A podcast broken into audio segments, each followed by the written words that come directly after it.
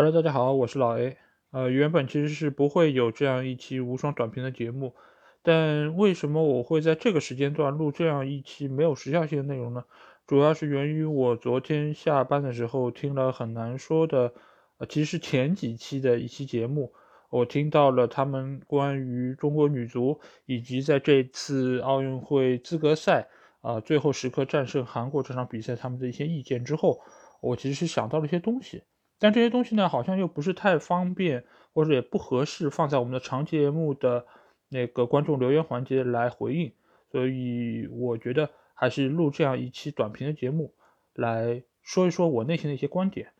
那首先就是中国女足在这么长的一段时间内，其实也是和女排拥有同样的地位，有一个铿锵玫瑰这样一个非常好听的名字啊，不管是从以前奥运会的亚军，到后来世界杯的亚军。还有就是多次世界大赛一个优秀的名次，还有就是在亚洲的一个霸主的地位。但是其实我本人也很久都没有看女足比赛，如果不是因为这一次王霜最后时刻一个决定性的进球，然后把中国队送进了奥运会，其实我也并不知道现在的女足是到了怎样的一个程度。然后因为这个契机，我去翻了一下资料，我去看了一下最近一段时间女足的一个实力，现在是世界排名第十五。对吧？亚洲排名第三，啊，仅次于澳大利亚和日本。可以说，中国女足的整体实力还是处在一个相对比较不错的一个实力吧。因为相比中国男足来说，中国女足还是比较争气的。但是我可以看到的是，现在的中国女足其实前景是不容乐观的，因为他们的名次是在不断下降，不管是在世界杯还是在呃即将开打的奥运会，过去几届奥运会他们的成绩也是越来越。糟糕，因为曾经我们是拿到过亚军的，现在的实力我预计应该是在八强和十六强中间的这么一个程度。而且我翻看了他们过去一段时间对于世界强队的一些比赛的结果，基本上只要遇到欧洲或者说是排名比我们靠前的队伍，基本上都是以失利而告终。所以可以看可以想到，就是我们现在女足的一个前景是非常差的。另外一方面就是我们现在女足这个受关注的程度。其实，呃，女足超级联赛也是没有人去会去观看的，包括就是其他方面，呃，女足的支持其实也非常非常少，我们也很少能够看到女足的消息。可能我能够看得到的关于女足的消息，可能是，对吧？有某个女足的队员长得比较好看，然后她有一些比较漂亮的一些照片流出，大家会点评一下。而真正会关注足球本身这件事情的人，其实非常少的，尤其是女足。所以我觉得走到现在这个程度，呃，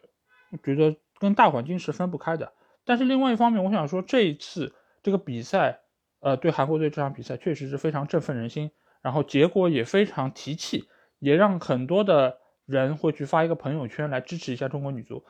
但是我对这件事情的意见是，我觉得这并不是一件好事情。为什么这么说？就是它其实会掩盖很多的问题。因为在这个时候，你以一场逆转，然后来获胜，达到了晋级的目的，最终的结果看上去是不错的。但是其实你很容易因为这件事情而忽视很多现已存在的问题，就是中国女足现在其实实力已经非常的不行，而且在未来可见的一段时间内，成绩可能会越来越差。为什么？就是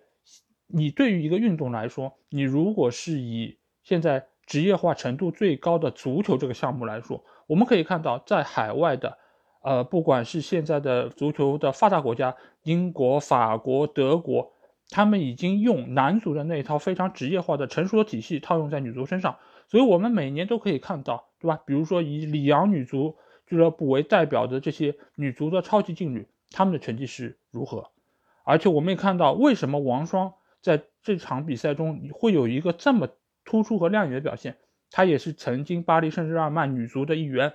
所以说她的实力是远远高于现在我们可以看到的亚洲大多数女足的实力。所以我们可以想见的是，因为这场胜利，我们民族会非常的高兴，然后各方各面会送上非常多的掌声。但是又有谁会去正面现在女足所面临的这些问题？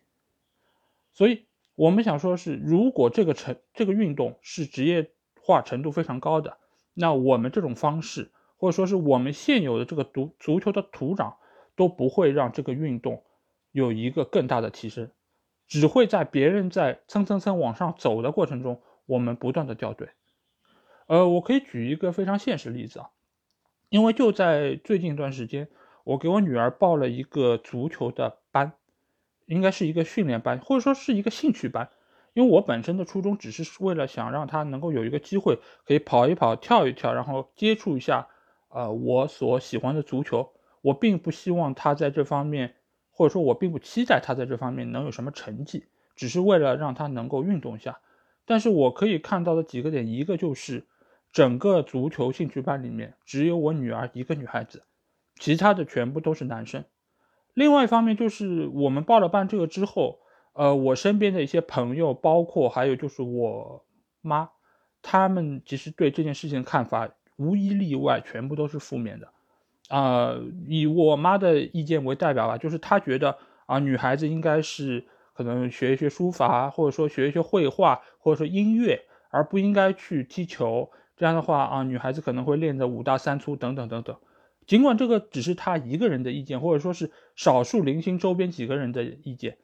但是我觉得其实这代表了相当一部分中国人，或者说是我们身边的。人对于足球，尤其是女足这个运动的一个看法，